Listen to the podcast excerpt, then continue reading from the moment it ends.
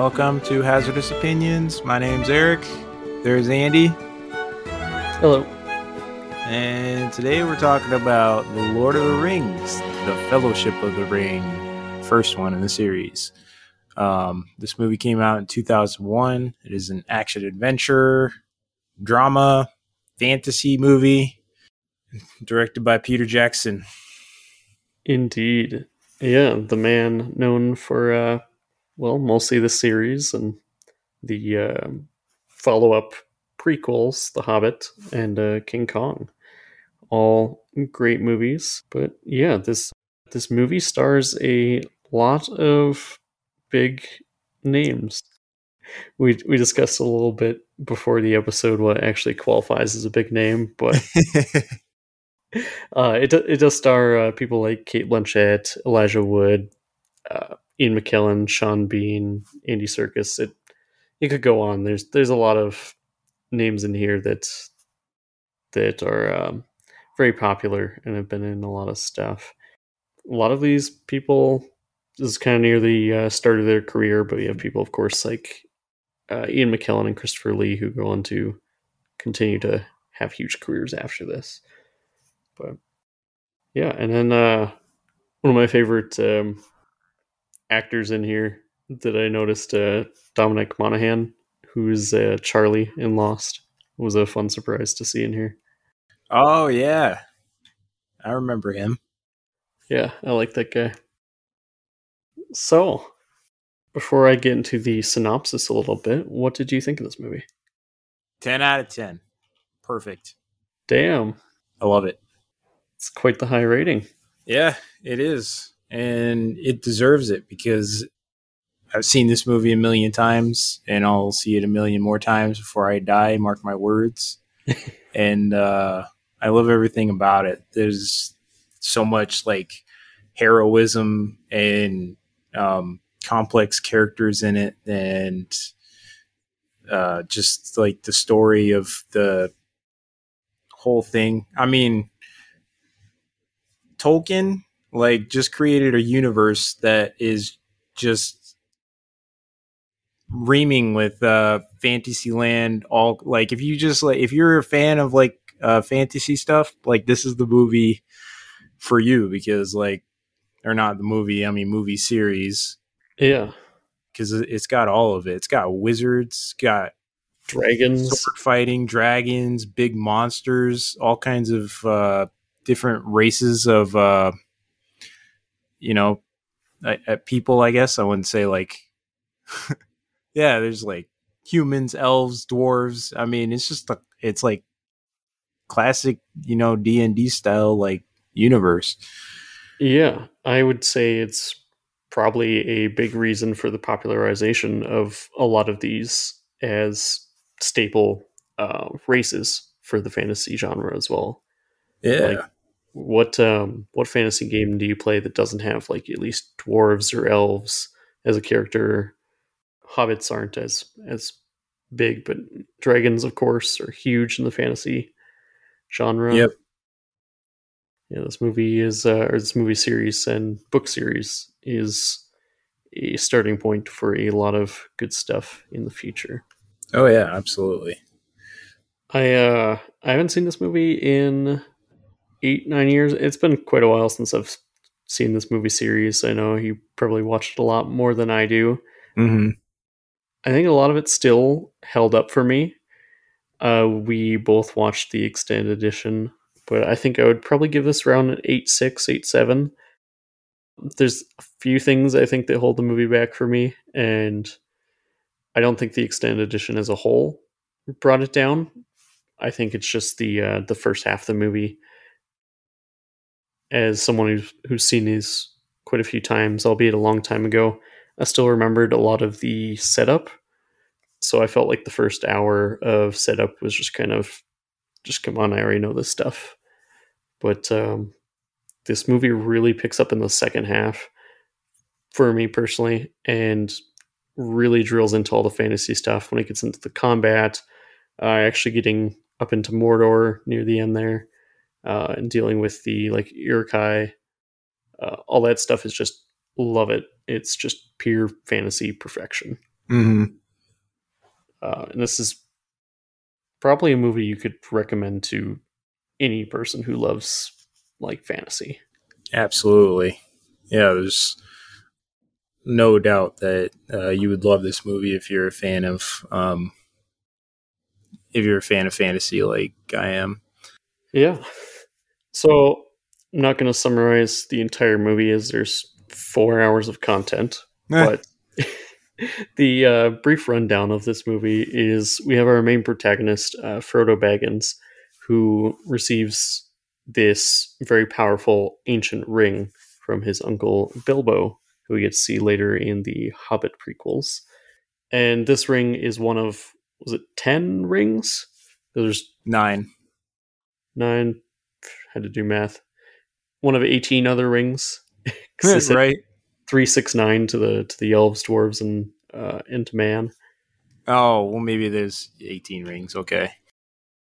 But this one is from I guess I haven't read the books, at least from what the movie tells us, is the most powerful ring of all of them. And uh, as Frodo receives the ring, this dark force, uh, Lord Sauron, is kind of aware of the ring's presence and is coming back to retrieve it.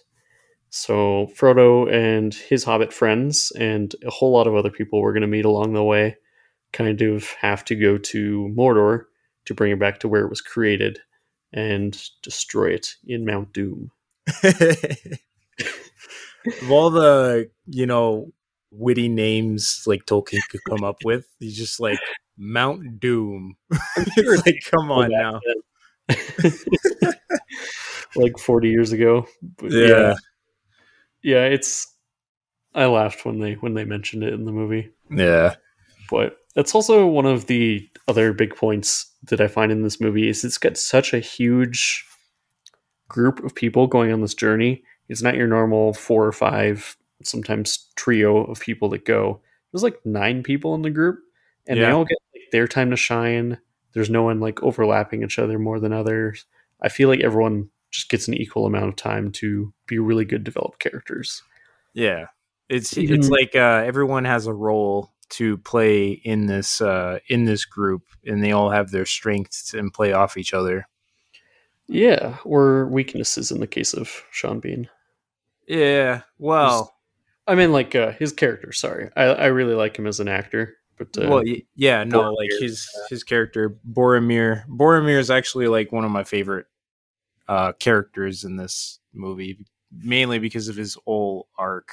You know, even though he uh felt susceptible to the ring, which is easy to do according to you know most of Middle Earth.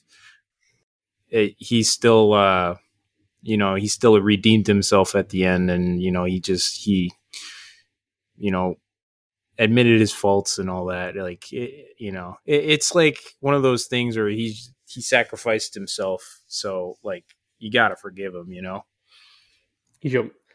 Yeah, I mean, even Gandalf could barely even resist and just ask exactly bring away from him. So it's like everyone else like ad, like everyone else is like admitting their weakness to this ring so that's why they give it to frodo but boromir thinks he can control it and turns out he failed at that so yeah, so we jump gonna jump into uh, spoiler territory here. yeah well spoiled Spoiled.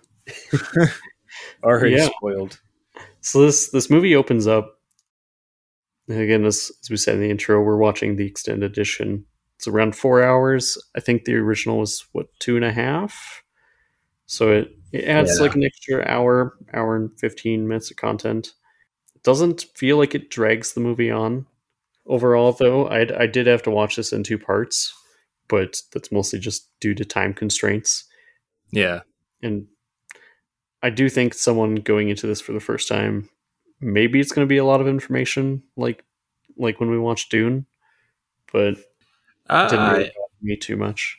No, like I feel like it was uh like if I like I tried to put myself into the mindset of someone watching it for the first time with the extended version because it's the first time I've seen the extended version this time around.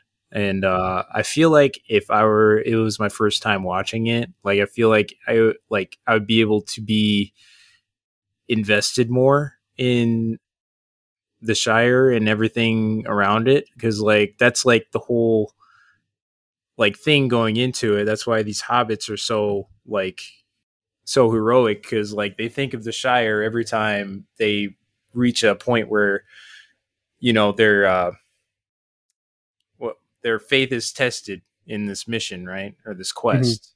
And they think of the Shire and thinking about losing all that, and then they get, you know, muster up all this heroism and then they do something awesome. So I mean, but like with the whole first part of the movie, I don't notice there was I did notice there was a narrator in the beginning that kind of explained stuff. I don't think there was any of that in the original version. Yeah, I, I don't think there was because there was a couple of scenes with what's his name? It's like Isendril, the original guy who received the ring after he cut off the hand of Sauron. Mm-hmm. Kind of went mad with it. I don't remember any of those scenes. That was I, that was in I, the original. I thought I did remember something about uh, like some sort of introduction to the ring before we yeah. meet the hobbits, but maybe it just wasn't that long or no narration. Maybe it was a little longer, but yeah, that that was definitely there in the originals.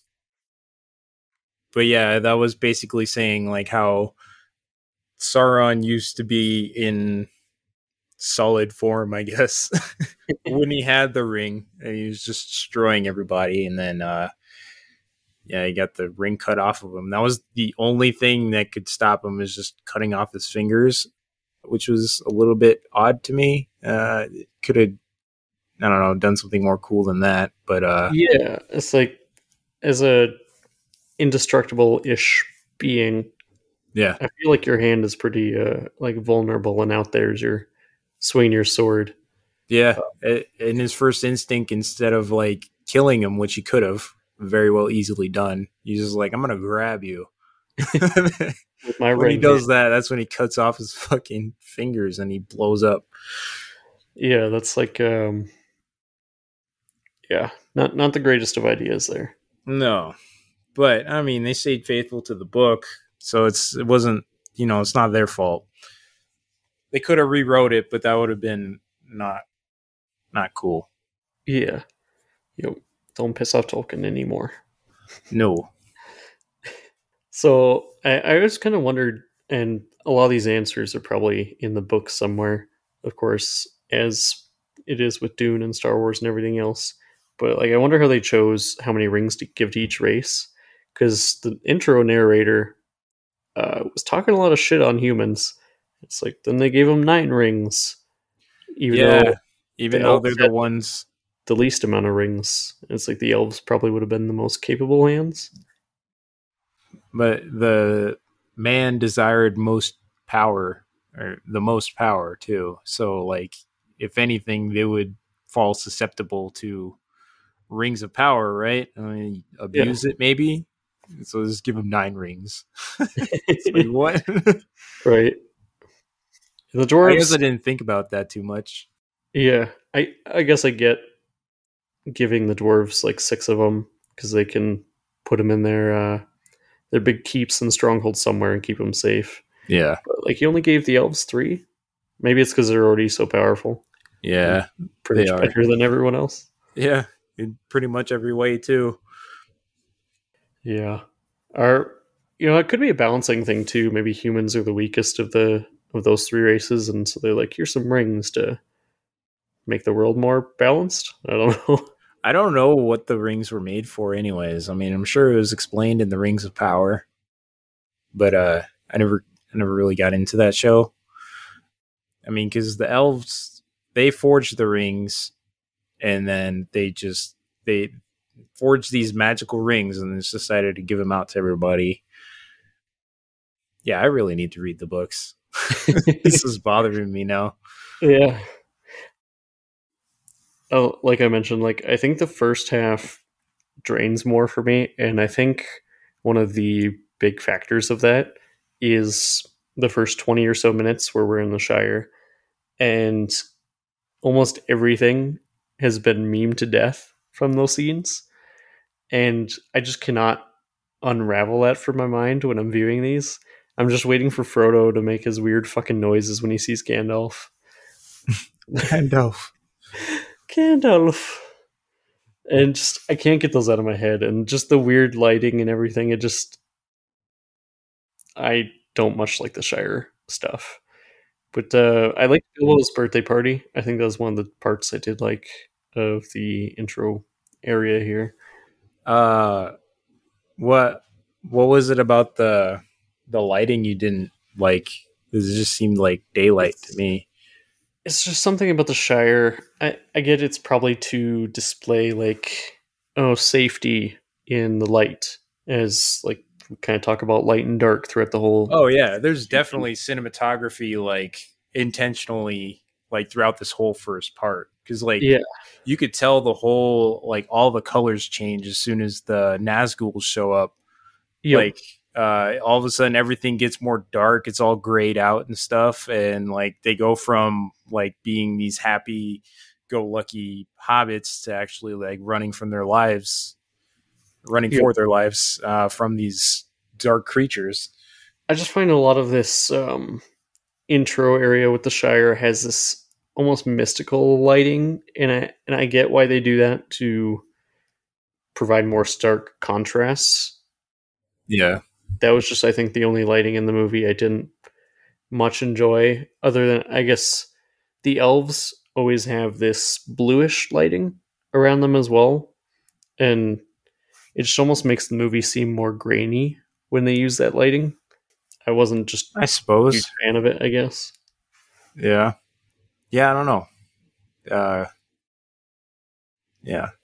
But yeah, I mean the the lighting definitely uh definitely does play a part. You know, with the elves it's like, you know, more like elegant and like more uh sophisticated, I guess, in Yep. uh terms of like when when they're in Rivendell and when they go into their territory after going through the the mines of Moria Yep. and all that. Like you could tell, like they they got like their shit on lock. So they they're just like it's all like safety and they're pretty well guarded.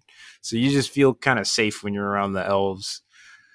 But everywhere else, it, it is uh, it can get a little tricky sometimes, especially when there's uh when they do the whole contrast from Mordor to everywhere else because it's just all dark and with dark clouds and stuff and uh you can see the they like to use god rays a lot too. Yeah, they i thought i thought it was like pretty cool anyways but uh yeah. One thing I did wonder is what is it about the elves? Like this being an introductory movie, I feel like we don't get the full sense of the elves' power.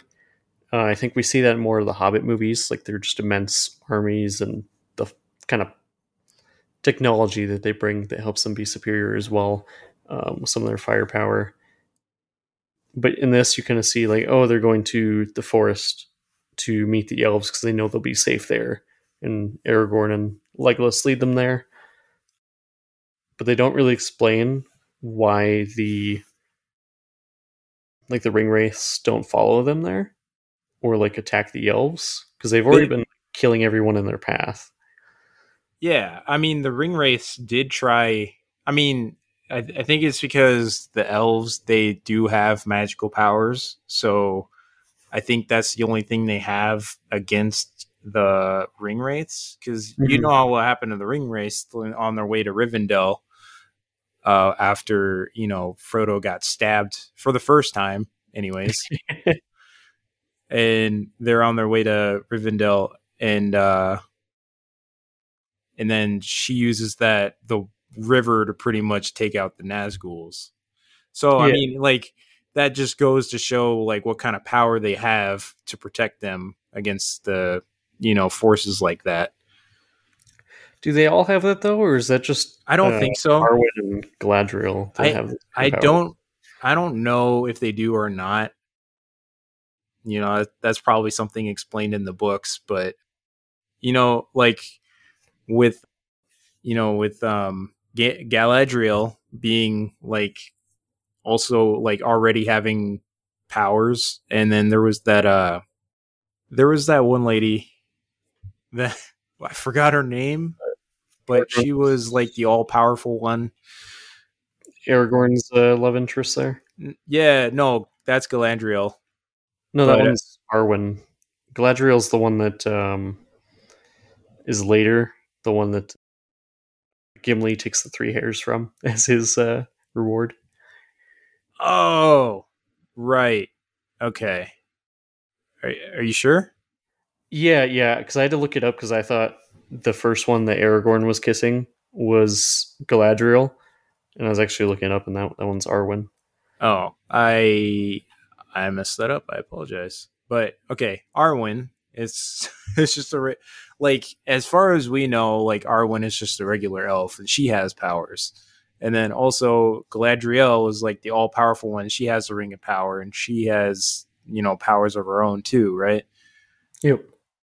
and her dad, Arwen's dad, fucking whatever his name is, wasn't too invested in the elves, as you could see. Yeah, Elrond, the uh, the one that was leading the Elrond. there. Yes. He That was- also has healing powers because he was the one that was able to. uh He was the only one because remember Arwen was like, "I got to get him to my dad or my Yep. father so he can heal him." So he has healing powers because he got stabbed by a a, a magical sword. it's one way to put it. Yeah. Yeah, I I don't know exactly what happened there, but I'm sure is explained in the books. we'll, Yep. You'll quote that a lot. Make that a quote. yeah, I, I knew Elrond because I looked him up. I'm like, that guy looks fucking familiar, but he looks so much younger in this. I looked him up, and it's it's Hugo Weaving. Hugo Weaving, yeah, he was he was uh, uh Mr. Smith or Agent Smith Yep, from the Matrix. That's what I remember him from. he's in um, Stranger Things as well. He's the the dad like figure, the the sheriff, What? the the sheriff guy in Stranger Things. No. Fucking Hopper? Yeah, No. That's not him. Is that? No, it's not. I don't know what his name is, but that's not that's not Hugo. okay. No, I messed who- up. Because you've watched you've seen Violent Night, right? Yeah, Yeah. That that like whoever plays Santa Claus in that is the same one that plays Oh. Hopper. David Harbour. Yeah, that's what it is. Yeah. Those guys look alike. Do they though? If you look at their modern pictures, I think they do. I suppose. Okay, that makes more sense. It's like, why does David Harbour look so young? he looks younger. If this was like 40 years ago. oh man. That Yeah. makes a lot more sense. Yeah, Hugo Weaving is um, uh, in the MCU now. He's uh, Captain Russia or wh- whatever his name is in those Black Widow movies. Captain Russia. Yeah, he is a cooler name than that. Cool. Okay. You just call him Captain Russia. That's what I'm going to call him. Yeah. He's uh, the Red Skull. Sorry. oh, he's the Red. I already know who you're talking about now. I remember that. He's in Captain America too, right? David Harbour is Captain Russia. Oh, David Harbour is. Okay. Yeah. See, they those guys just get me mixed up. There's so many celebrity lookalikes. Yeah. But But anyways, yes, the the council. I really enjoyed those scenes in general, where they're kind of just bickering and trying to figure out what to do, and uh, Frodo's just there in the corner trying to like, "I'll take the ring." I'll take it. And then everybody's like, "All right, he volunteered." like, because kind of the kind of the hobbits are the pretty much the outliers in all of Middle Earth that don't have rings already. So, I mean, he made Well, it this far while holding it, so can't be that bad. Just having him take it all the way to Mordor. Yeah, yeah. Of course, um, Boromir steps up to take the ring too, and he gets shot down immediately. Yeah, he does. nah, they that ain't happening, Chief. Nope.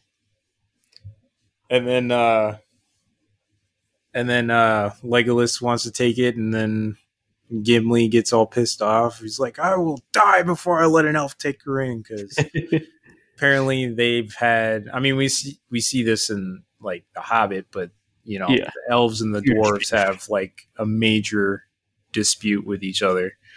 I think. Well, what did the elves do? I think they enslaved the I thought dwarves or something. I think it was something like that. They enslaved them, and I think they've been at war with them quite a few times. Yeah. So they got beef. Long story short. so I mean, with everyone bickering, he's like, "Yeah, I'll take it," and then everybody's like, "All right, well, I'll join you. I'll protect you." and then they form My a axe. fellowship. Yeah, and my axe, and my ass. Yeah, it's definitely a lot of memes coming out of this, but I mean, what great movie of all time hasn't been memed? That's true. That's true. You know what I mean? It's good going back and seeing this, and then just meme spotting as well. Yeah. Previous movies. It's like, oh, there's that one. Yep. But very. um I mean, because the whole point of a meme is that. I'm sorry. You're good. It's like the whole point of a meme is that everybody gets the joke, and if everybody's seen the movie, they'll get the joke. Yep. Yeah, definitely a, a very widely watched movie. It's got like two million ratings on IMDb. Holy shit, he does look like him with the beard. Yeah. I never seen him with a beard. So in uh for for I thought you were talking crazy there for a minute, but holy shit. just a picture of Weaving and Harbour side by side, and yeah. if you shave off Weaving's beard, I think they look alike. Yeah, exactly. Or even he looks more like him with the beard because I've always seen David Harbour with the beard. So I guess Oh, it's yeah. like, especially in like season three of Stranger Things. yeah, You know, big age gap difference there, though. I'm sure. huge. But uh, Hugo Weaving's still kicking it. He still looks uh pretty young because he's probably what 30s when this movie came out. Yeah. He's probably like one of those vampires in the Illuminati or something. It's What- like what- what's Keanu that, Reeves, where he's like secretly like 60. Yeah. Well, what's that uh conspiracy that how, how Hollywood absurd. actors stay so young is they're just drinking the Oh. blood of babies or something? Adrenochrome and all that. yeah. Good stuff. 1960, so he's he's 63. 63. Damn. Yeah. Uh, he looks really young for that. He hasn't even barely got any gray on him. Yeah, he's looking good. Yeah. So one thing, and again, like our catchphrase, I'm sure this is going to be explained in the books. Yep. do read them. But wh- what is the power differential between Saruman and Gandalf? Do you know that? Like, so they they have their little wand fight. Their Which- tussle. Yeah. It was so Like- funny. I'm gonna agree with you on that. That shit was cheesy as hell, bro. Like, that's one thing that did not age. I'm like, could have used some like tech or something. They're just they kept spinning each other, and he went at one point did it so many times to Gandalf, and like as he was closing the doors as well. I was like, is this that? Did I accidentally watch the version where it's the meme where it just continues closing the doors over and over? over and over because he's like like he keeps looking. doors. I was like, "Come on, Gandalf, fight back or something, dude. He's closing all the doors. He's not just gonna let you walk through the other door. Come on." what the fuck? He does the same face like four times to each door. Yeah, he's like, "Oh, I'll go through this door. Well, I'll, I'll go through this door." It's like, "Come on, man. I thought you were supposed to be wise. You're supposed to see through this. Come on, man." and they just keep flipping each other and like tossing each other. Yeah, I just found this this battle very comical, and I couldn't. Yeah, I just couldn't place like what the power difference is between these two. I have no idea. And like with all the powers that they have, like why are they fighting each other with like just telekinesis? Like then again, I'm not fully aware of what their power is. yeah, this is another one. It's like I, I don't know what the full extent of their power is. Like I know Gandalf does stuff with the Balrog later, but that's kind of it that you really see. It was more of like a more kind of like telekinesis where he was just uh like Yeah, he, he was- he destroyed the bridge. That's pretty much all he did with him. Yeah, and had the shield to deflect that like one hit. Yeah, he had a shield too. So Who I knows? know. I feel like they have more power than than we're seeing, but I'm sure that's stuff that's in the the next movies as well that we'll see. Yeah, I mean, in Return of the King, uh, I don't know if we're going. Are we gonna be coy about what happens in the next movies, or I mean, the movies are 40 years old. I you guys probably should have seen them, but or sorry, not 40. The twenty? I don't like you saying 40. Uh, First 20 one years old now. Two years old. Yeah. Yeah. But yeah, you shouldn't have seen him by now. And like in uh, Return of the King, Gandalf just fucking destroys everybody. So he seems kind of weak here in the beginning. So I don't know what happened. I mean, obviously he turns into Gandalf the White, or yeah, yeah. So I don't know Yeah, if that means. Yeah, I don't know. And then he like put put him at the top of the tower, and then he like he was just trapped up there or something. As if Yeah. like he couldn't just like fly or something. He did And call then- an eagle. Yeah, he does call the Eagles, which doesn't get really talked about in this movie either. It No. big thing later. Yeah, if he can It's just- call eagles whenever he wants to, like shit, like he could just do that every time. That'd be great. So I mean, I think there's there's a lot of setup in this movie, and I completely understand. Like like we talked about in Dune, when those later movies come out, it makes the first movie better because now that Mhm. we know what happens in Two Towers and uh, Return of the King, it really improves how you see the first movie, knowing what it sets up to. Like Yeah. all the references to uh, someone needs to be the king of Gondor and uh, Boromir calling the horn and them not answering the call Yeah, probably because they're so far away. But he did answer it though. Uh, at least uh, Aragorn did. yeah, maybe that was the intent. Yeah, yeah. I, I think because Aragorn is like also still uh, a Gondorian. Gondorian, yeah, I, I guess he, he's still a man of Gondor, but he also does like mercenary work, so he kind of is like on his own. yeah, kind of denouncing the throne. Yeah, he doesn't want it. But like that's like perfect person you want as a king, right? Someone who doesn't want it. You don't want somebody who wants power. right? Yeah, But yeah, that's why he ends up being like you know the perfect guy for it. But yeah. That that's like his whole story arc throughout the all three. Um, but it, it's it's good. I love it. Do you think there was any uh, weirdness when the second movie came out? Because it came out in like 2002, about a year after 9 11, and it's called The Two Towers. Oh no. I was just thinking about that. Well, I mean, they couldn't really uh, change the title just for the sake of that. I mean, because the book came out way before all, any of this. So That's true. Yeah. But And- were the books individually titled like um like Game of Thrones does or yeah, they're they're titled the same. Okay. Yeah, no, not uh, Game of Thrones. That's like Fire and Ice or something, right?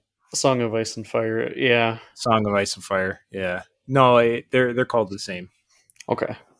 That's cool. They're really long books, and they did change up the characters a little bit, from what I know. I talked to my mom because she read all of them, and uh, apparently, like Legolas is supposed to be like some some happy drunk, and like he he's just always like singing a song and stuff all the time, and they're like always singing songs throughout the books, but they don't sing pretty much at all throughout this. I mean, they sing a song like once or twice, but that's because they're that they're at a bar. Yeah. Um, but like, there's a lot of like filler in the books of like when they're traveling, and that's when they come up with like that. That's when they start singing songs and stuff. yeah. That that makes sense with the transition because in this you can show them traveling, whereas in the Yeah. books you can't just skip to oh they're there. Yeah, They arrived. You gotta you gotta make it feel like there's been some time passage. Yeah. In the extended version, I did notice that they uh, stopped for a meal when they first set out. You know, Sam and Frodo when they first set out, they actually cooked a meal and um, they're about to go to sleep. That was that was added to this extended version. So like other than that, like all of the traveling parts are just pretty much all summed up. They talk about food a lot in this movie, actually, and They do. I almost wonder if the meals were derivative of Tolkien's like, experience in World War One, because they seemed almost like like ration meals. Like um, Legolas brings them their um elf bread. Forgot the actual name of it. He's like, "Here, uh, you take one corner of a bite, and it will fill you up for hours." It's like it almost looks like a like one of those MRE um, pieces of bread. And then uh, yeah. hobbits have endless stomachs, so they said they eat like four each. Yeah, so I don't know exactly if that's the case. I I've always had this uh thought that hobbits just have uh they they just have time to cook in Middle Earth. So they really take time on like cuz they do a lot of farming, they do a lot of all that stuff. So they just like they like to cook their meals cuz they're they're living simple lives. Where Mhm. everybody else in Middle Earth is always uh you know, in mass production or making efficient food, uh, so to speak, I guess. They're too busy uh, fighting wars. Even though there wasn't really a war before this movie. Maybe there was. I don't remember. Um, but yeah, I'm thinking this is like every everywhere else except the Shire is just always kind of like in chaos. So the hobbits like to eat their food Yeah, with second breakfast and everything. yep. Probably study a lot too, because both him, and, uh, both Frodo and Bilbo seem very well educated about the goings on in the world. Like Frodo just seems like a young kid at first, and then um, Gandalf starts talking to him about stuff when he's there, and he's like, "Oh, uh, this guy who was defeated in like this year," and he starts like going off about history that happened uh, millennia ago. yeah, and um, yeah, Frodo and the, the gang, the hobbits, just don't know shit. They're just there for the ride. I love. Uh, I don't know if this is in the original, but they they drop so many hints about some of the rings' power as well. Like they kept talking about, um, like, "Hey Bilbo, like when are you gonna drop dead so I can take your house?" you, you start to find out like later on the ring actually extends your life when you wear it. Yeah, I like. I I feel dumb for just now noticing this, but I did notice the age difference um, when they got to Rivendell and he was there. I'm like, God damn, he just aged like 40 years. And then Yeah. Courtney Courtney picked up on it. I've seen this a million times. Courtney was like, Yeah, it's like probably the ring was keeping him younger. I'm like, Oh Yep. my god, and I face palmed. like, Now it's all catching up with him. He looks a little creepy when they meet back up at the council there um, at Elrond's place. And he looks very creepy. When he sees the ring around Frodo's neck again, you get probably one of the scariest fucking scenes in all of Lord of the Rings when um, Yeah. Bilbo does his fucking face and he's like, "Give it to me." Yeah, it's almost like he's uh Eyes go black. he's like having withdrawals. Yeah, He's like fiending. it's like that. Like, actually creeped me out the way his face changed. Yeah. That was very scary. There's a few cool bits of spooky stuff in this too, like the like the ring wraiths. I really like those guys in general. Yeah. the, um, like the birthing scenes and all the lore surrounding like the Uruk-hai. I really liked like those guys a lot. Like they're super orcs, basically bred to uh, be a lot more efficient at killing. Even though um, the band of uh, the Ring, the Fellowship of the Ring, kind of slays them just as they did all the normal arcs orcs. Yeah, that's true. They did seem a lot more uh, organized as an army uh, this time around. Yeah, a little more intelligent. Yeah, I mean, just like their moving formations is like I get. I'm assuming before that it was like, you know, the goblins and shit that we saw in uh, the mines of Moria, Moria. which Yeah. really they looked like spiders crawling everywhere. Yeah, they just they just flood in. Yeah. but yeah, they were like all wild and shit. But then these uh Uruks Uruk-hai, they uh they uh they're a lot more organized than like army wise. Yep. You even had the the one who uh, actually knew how to use technologies in the the crossbow or the I can't remember what kind of bow he, just- had. He just had a bow. Yeah, when he uh, shot Boromir, like, oh, actually a smarter one that's not just rushing in to die again. Yeah, but he just took so long to kill him. Like he was just like savoring every moment. It's kind of like a super villain. I get, I get. Like we kind of followed his story ever since he was born, and uh so he was like the leader of the army. You know, got Yep. order direct orders from Sar Saruman to get grab the hobbits, and Yep. um, so he, I guess he was kind of like an antagonist, the, like kind of like the big guy. So I could see why he was like they had yeah, that I- whole sequence with him. I'd say he's probably the most main antagonist you could put in this movie, other than Right. the ring wraiths. But Because none of our band except Gandalf has seen Saruman. They just Yep. know about him. and he's not even the main bad guy. He's also just a lackey. He is. Yeah, he's a servant of Sauron. You know, Yep. we had a conversation while we were watching this uh like why didn't Gandalf kind of pick up on his shady attitude when he went to go visit Saruman? I'm like, yeah, I mean they were good friends. You know, they're good friends before he decided to portray him, but like I feel like the way, you know, the shady way he was acting towards the war brewing and Sauron, like you probably would have picked up on it. I I thought about that too. I was looking for the tells of okay, where's Gandalf like dropping the ball here? And I feel like originally when they were talking in the tower, Saruman was legitimately coming to him as a friend, trying He to was. get him of the right side. Um, so I, I guess I could see where he mixed up, but then the door closing thing is like, bruh. yeah. yeah. He's like, I'm just trying to leave, bro. Why do you gotta do this? And he keeps Yeah. him captive. What is he gonna do? Is I, I thought he was gonna like try torturing him until like, you know, who's your who's your daddy? Is it Sauron? no, he just kind of sat up there.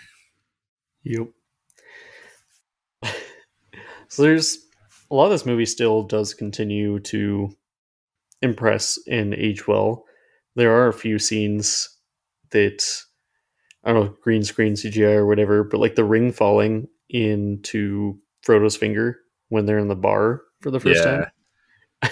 like What the a perfect set of circumstances. Like that was so stupid. yeah, that was. I'm sure, like, I'm sure in the books it was probably in a way to different from that. But then they're like, you know, he probably wouldn't actually put on the ring for whatever reason. Yeah, we have to find a way. It it, it was kind of like a shoehorned way of uh, having the Nazguls figure out where he is Yep. without you know him doing it deliberately which he does plenty of times other times too so who knows Yeah, it just felt like it, I I understood the intention. It just looked really weird. it was There's a lot of stuff. Like even though this movie was like four hours long almost, there's still some background scenes that I wish I don't know if they were cut out or just never existed. Like uh, the love scenes between Aragorn and Arwen. I don't know if that happens more in the later movies. I can't recall. Um, It does. does since they're both still alive. yeah But I'm like, I'm missing a lot of stuff, and it really does. The movie does feel like a part of something bigger. It's not It- really a standalone thing. yeah that's true but i mean it'd be hard to put in a movie like all their their whole history with each other and why they love each other and stuff and along with the whole overarching story You trying to jump in all the lore of the world, and yeah it makes So, sense. I mean, I think it's just a lack of time. You know, kind of like with Dune, it's like there's a lot there that's that needs to be said, but there's just a lack of time to be put into a movie. Yep. you know, and it's not. I don't know. I, I don't think it's anybody's fault, but yeah, it, like with this movie alone, there is a lot lacking in terms of like you know what needs to be said. Because like Yep. you like with what you talking about with Aragorn and Arwen, like they you get to see like more of their interactions throughout the rest of the movies, and it like by the end of it, it really does make sense. Uh, but yeah, w- just seeing this, like I can understand, like you know, who is this lady? Yeah, and I'll I'll talk about more later too. But the the the ending of this movie kind of caught me off guard, not really remembering where they cut it. It's it definitely also kind of shows you that this is hey, this was meant to be a trilogy. Yeah, We, we weren't just going to cut it here. yeah, because like after this, like the whole gang gets split up, and you pretty much don't see them with each other at all for the rest of the series. So I, I think that's why like this is my favorite because like they're all together and they're all like uh doing their thing together and stuff. But like, yes, I mean the the rest of them had, do have their merits, but like I, I really love seeing all these characters all in one party. I guess. Yeah, they everyone just works great together. There's such chemistry as they build their relationships and just the way that everyone has their specialties as well just really just works for me. Yeah. Uh, it doesn't feel like there's any real duplicate characters or anything. Like obviously all the um the hobbits are pretty similar. But They are. I think it makes sense having a bigger group of them because you can't really believably say like, uh, like during the Uruk-hai attacking and killing Boromir, they take down, uh, the hobbits take down a couple of them, but you wouldn't think that they'd be able to do that alone. But just the way they do it, like one of them goes for the legs and one of them, you know, stabs and Yeah, they help out when they can, but they definitely would not survive on their own. and I think that's why every time there's a, a fight with the hobbits and orcs, like there's usually other people involved. I, I can't remember them taking on anybody by themselves. yep. So Merry and Pippin, I think, are probably my favorite characters through the whole movie. yeah, just as like uh just as a singular movie here of course like aragorn becomes a big badass and gandalf of course is awesome throughout the series but like Merry and pippin just for this one are such great comedic relief that i don't remember a lot of these lines from when i watched it before like um gandalf's trying to get into the mines of Moria, and uh, one of the two keeps chipping in uh, ideas to open the door he just fucking yells at him. it's like, will you please shut up? So I'm trying to focus here. Basically, what he said. yeah. Like, But yeah. throw him away off a cliff or something. Yeah, Pippin is especially great because like he's just he's just kind of dumb. I mean, he's not dumb, but like he just kind of acts stupid sometimes Yep. in like a funny way. And uh, Merry is the one that kind of keeps him in line, Yep. but they, not really either because they both are troublemakers. they keep jumping into everything. Like how they even got into this whole story in the first place is running around in the, the farmer's field and Yeah, And then they get involved into the fellowship because they snuck in on the council. And, uh, yeah. What I thought was funny, when they pop up there. yeah, what I thought was funny when they were eavesdropping on the council, and he's like, "There's a fellowship, I want to join." They're like, "All right, uh, you're you're with," and he's like, "What are we doing?" it's like you're eavesdropping, you have no idea what the hell's going on. There's like, if Frodo's going, I'm going, and then they didn't really pay attention to anything else. I don't know what they were doing eavesdropping, anyways. If they were just sneaking around, like trying to find some food or something. I think they just love gossip. Uh, I feel like that's the kind of vibe I got from around the Shires. They just love to talk. They yeah, they love to talk. They do. Very simple lives, and then they have very simple interests. Yep. I um don't remember the squid monster either outside of that locked door to uh, the mines. Uh, do you remember if that's in the original? It was It was. Okay. yeah, I thought that thing was pretty interesting. It'd be cool to see more sea life and monsters like that other more than, monsters. than dragons. Yeah, there's definitely more monsters in like the second two movies. Um, but yeah, that that uh, squid was kind of critical in you know locking them into the mines of Moria, so they have to go through it. Yep. I will say Yeah. I really like. I wish we seen more of the Balrog, but I really did like the cave troll that uh, that bursts in in that big um, fighting in the the throne room there. Yeah, Kind of felt like Harry Potter when the the troll breaks into the bathroom and stuff, and he's just swinging his hammer around and trying to hit shit. Oh yeah, yeah. Why do trolls always act like that? They're just all rage mode. They don't even know what they're doing. Fucking Legolas puts like three arrows through his head, and he's still walking around hitting at things. and then he gets like one arrow like between the eyes. Like I don't know if he was like missing his tiny brain or something. yeah, just got one really shot, and then that was it. He's down. Yeah, but I like that they all like work together and fucking Frodo gets stabbed again. Yeah, I swear he gets stabbed so many times. He does. And like, I'm like, holy shit! How many times is this guy gonna get stabbed? And he I was like I, I know he has the mithril on, but like why are you doing all those faces? Is it just did you break your ribs or something when he hit you? I know. I'm like, yeah, probably hurt, but like, why did he look like that? Like he just looked like he just was about to die. Yeah. I, I don't like. I get it. You you wanted for the story's sake, you wanted to make people think that he was gonna die, but like, Again. Come on, again, yeah. He has like the same facial expression every time he he gets uh stabbed, and uh he's just always shocked, and he looks like he's uh staring at the face of God. And, How could uh, you do this? yeah, he looks offended at the same time. Yeah, it's kind of really- cheesy, but I really do like the escape scenes as well from the uh, the Balrog there. And then, of course, you know the scene everyone knows and probably talks about is the the "You shall not pass" on the bridge. yeah, But I like the the whole staircase thing with uh, Legolas teaching Frodo how to balance it and getting them across, and then nobody tosses a dwarf. He, he jumps over and barely makes it. yeah. Oh man, yeah that that was uh, pretty intense there. Like they were just like rocking back and forth on this staircase. First of all, when they build these staircases, why are they just like, why are they like that? Why don't they just use a ladder?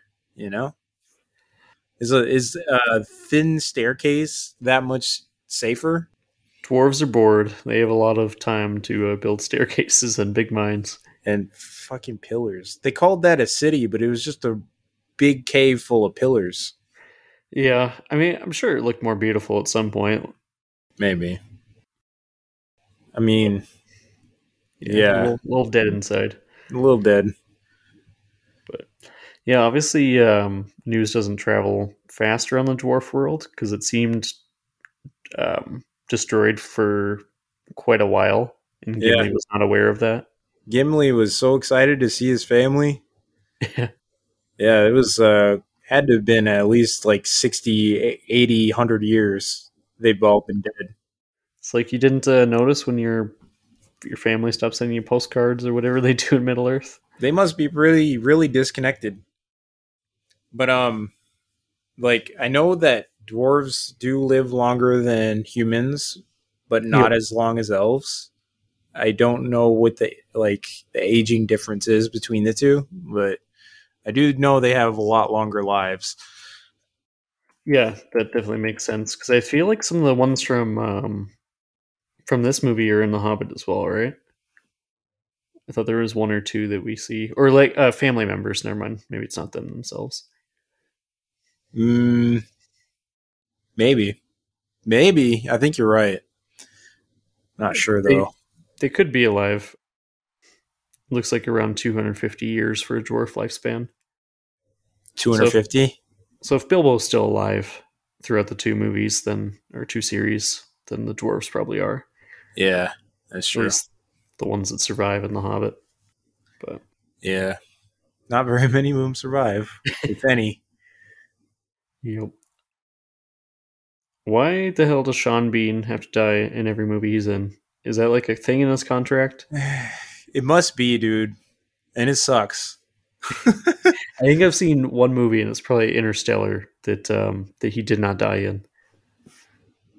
Really? Yeah, he's I mean, I, I don't, scientist. I don't remember him being in Interstellar. Uh, it's been a long time since I've seen- seen Interstellar. He was in a very uh, small role, or uh, sorry, not Interstellar, uh, Martian. Oh, The Martian. With was it Gambino in that movie? He was. I think it Yeah, was. He's he's one of the scientists with him. Donald Glover. He yeah, he but- was. He was the astrophysicist. Yep. But yeah, almost every other movie I've seen this guy in, he dies. Usually not Unfortunately, great deaths either. no. Gets beheaded in Game of Thrones. Gets shot with an arrow three times, four times in this Yep. movie. Um, yeah, Uh, I like Sam's dedication to Frodo as well. I don't know what their relationship is before. I didn't think it was just friends because he almost seems like a master servant type of relationship, or like a like a respect for your elders. I I like I couldn't tell Yeah. what the relationship was in the Shire, but Sam is just fucking dedicated to Frodo. he is. I love that to the point where he like drowned himself at the end to He uh, did. Not leave Frodo alone. Yeah, that that shows great dedication. Like, I don't know what like his relationship is with him is too. Like, I'm wondering that too because uh, See, you see them like, hanging out a little bit. At, master or something like that. yeah, as like uh, I know he was given an assignment to help Frodo in his quest by Gandalf. But that doesn't really change the role of a friendship like that. you know, start Yeah. calling your friend master just because you've been tasked to help them. But who knows? Yeah, and then they kind of just walk into Mordor simply, and Yeah. the movie just kind of ends there. And I was a little shocked. I forgot that the uh, where the movie ended. I was like, oh, they're not going to Mordor in this one, are they? And then, of course, it cut off. And I know I was texting you during, and I was like, yeah, I got like 30 minutes left. I'm, I'm actually really excited for this last part. And then there was 20 minutes of credits. yeah, it kind of wrapped up though, because then like you kind of you kind of seen that Frodo and Sam were about to go into Mordor. You know, Pippin and Merry got captured, and then the rest of the guys they're like, okay, you know, Frodo is is going on his own, but we can still save Merry and Pippin. And then they leave, and that's it. So it kind of wraps up. Someone like kind of know what their task is and what they're gonna do in the next movie.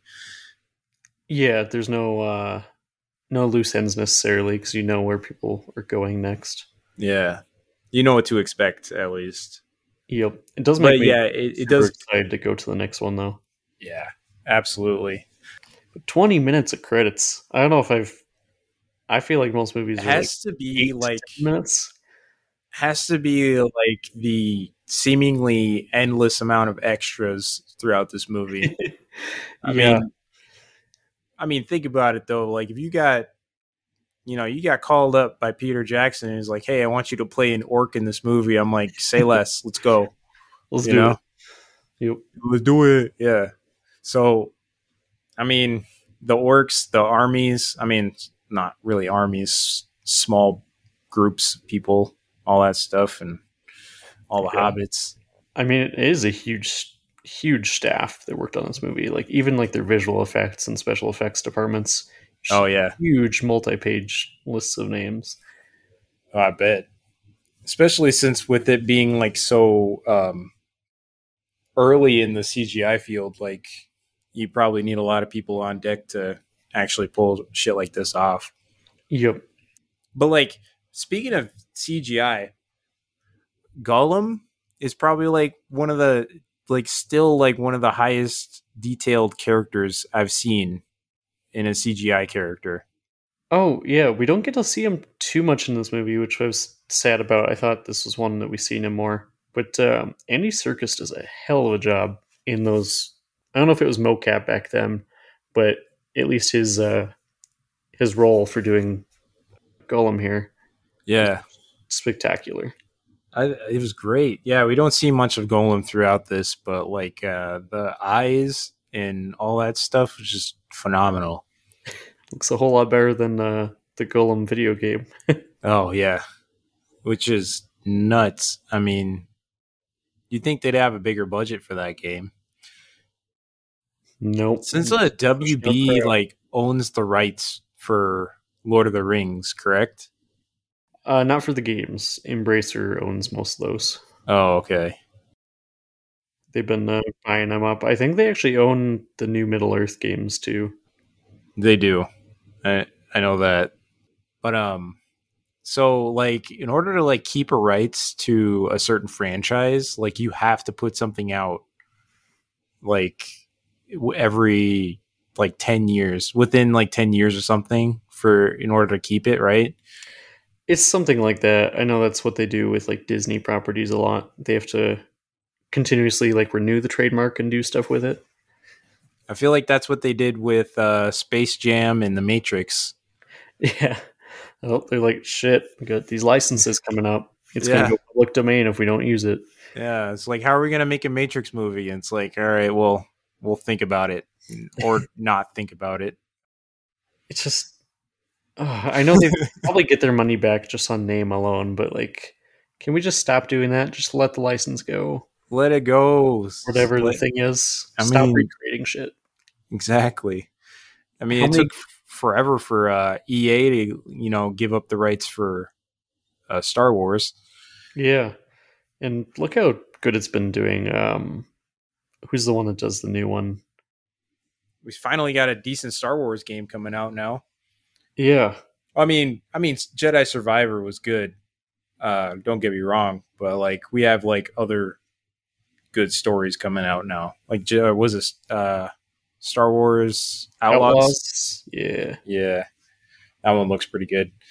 But yeah, it's shit like that. And then like Sony has to come out with like apparently they had Morbius as they wanted to keep that, so they came out with the movie.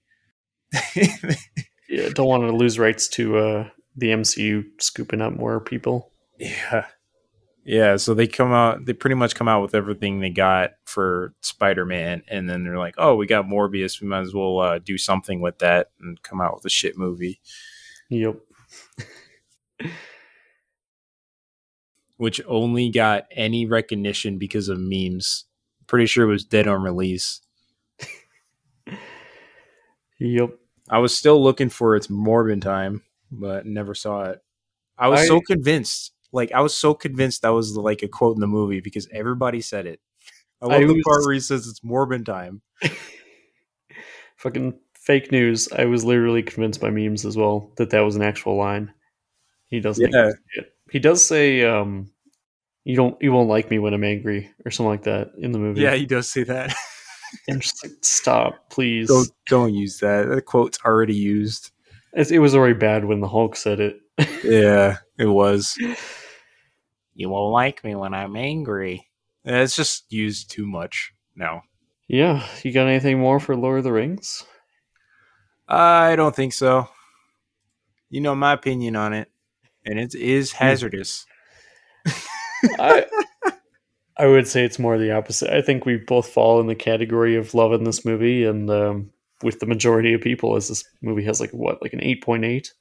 Yeah, probably easily one of the top fifty movies of all time popularity is on the rise for some reason. Probably because they announced that they're coming out with a new trilogy. Oh god. yeah, I really hope they don't fuck it up. They didn't do too yep. bad with the Hobbit though, so. yeah, so if you guys have any comments, questions, or want to share your thoughts about Lord of the Rings or any other movies and games we've done, you could always reach us at Hazardous Opinions Pod on Gmail or Instagram. And we have a Discord. Uh, reach out to us. You can talk to us in real time. Uh, we try to respond to people as soon as we can. Links in the description to join that. What what what you're watching lately? Oh, nothing, nothing really of note. If I'm gonna be honest, I haven't watched a movie except this one in a while.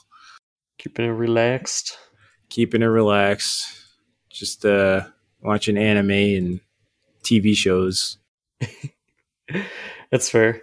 That's fair. or cooking shows.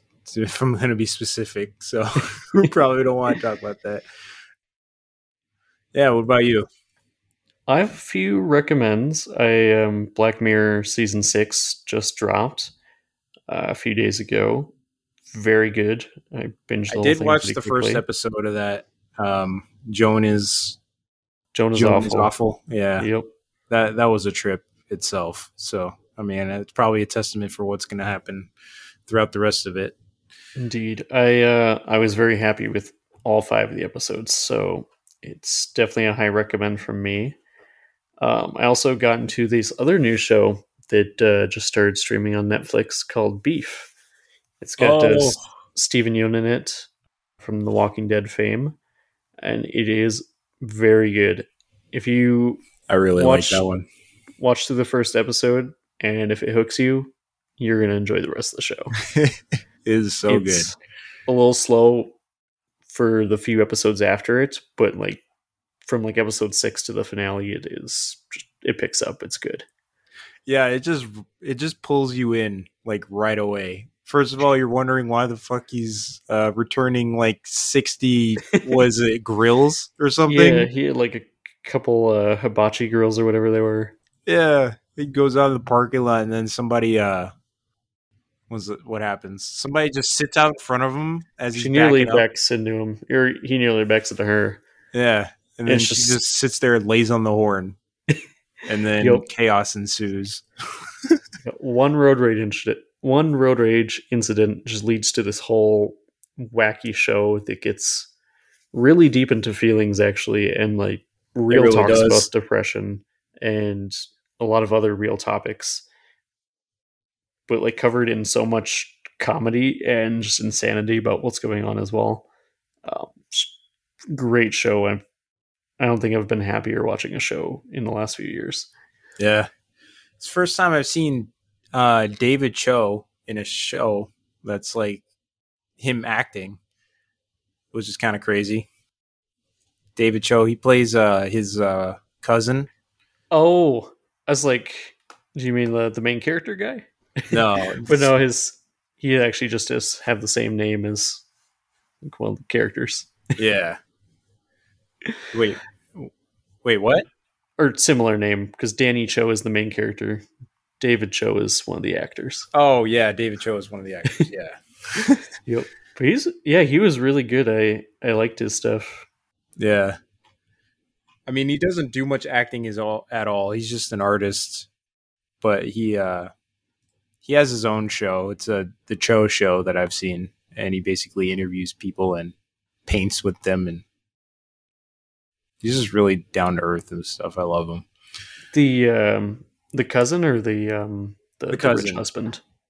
The the cousin. Oh, He he plays an asshole in this uh in this show, Beef. But like Yep. he's actually a really good dude.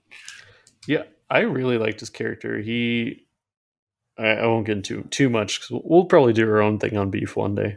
But Yeah, maybe. he he surprised me by not being uh, one note. Yeah. So, yeah, and then um, I just had a couple movies as well. Uh, La La Land from 2016 with uh, Ryan Gosling and Emma Stone. Uh, been recommended that one for quite a few years. Finally got around to watching it, and it's um, better than I was expecting. Even if it's a musical. Yeah, and I'm not usually one for musicals, but there was a lot more story here than just music, and Oh, that's good. actually a lot of a lot of talking. So it ended up being a uh, a really good drama that really just pulls you in from the first first couple scenes. So that one's a, Okay. a high recommend, and then a semi recommend slash not recommend. Hmm. Army of Thieves, also a, a Netflix one that they helped produce. This is a prequel to uh, Army of the Dead with Batista. I've seen Ar- Army of the Dead. Yeah, this is a prequel that kind of gives you the backstory of the safecracker that's in that movie. Oh. Not really a necessary movie and not very great. It's very formulaic and okay. But Yeah. the the one standout thing that would make me recommend this is the the main character, um, who is sorry, I'm blanking on his name, George Dieter in the in this one and in Army of the Dead. Uh, he's played by a German actor, uh, Matthias. I'm probably going to butcher his name, Sch- Schweighofer. Um, Yeah. but he did really good. He's a good comedian, and his role in this movie alone is probably uh, the sole reason to go see it. Okay. So, Army of the Dead and Army of Thieves came out in the same year. That's actually like pretty impressive. Yeah, I guess they had enough revenue from Netflix to go do it again. I Yeah. both are very overall middle of the road movies. I think they're like five, six. But I don't know if you liked Army of the Dead, you'll probably like Army of Thieves. I think it's Yeah. probably even better than it, even though it doesn't have zombies. It's a big uh, Zack Snyder film. Yep. You can just tell. Yeah. So we are doing a bit of an older movie for our next one, even older than this one by a few years. Uh, we're going to be watching Fargo. And we uh, will be having a special guest with us. Yeah. Actually, Oh. having a special special guest this time. Yeah, it's been a uh, been a few episodes since we've actually had someone else on the show, so we're gonna discuss this one with someone else. And as being both Midwestern living people, Fargo uh, Yep. is uh, the one movie that's kind of from up there, so Yeah. it'll be good to cover. Yep. Gotta. It, it'll be our staple. It will be our uh, crown jewel movie. Represents the Midwest. I hope. I mean, I haven't seen this one yet, so so. we'll, we'll see how good it is. Yeah, we'll see. Yeah, that's all I have. That's all for me too. Alrighty, see you guys. Later.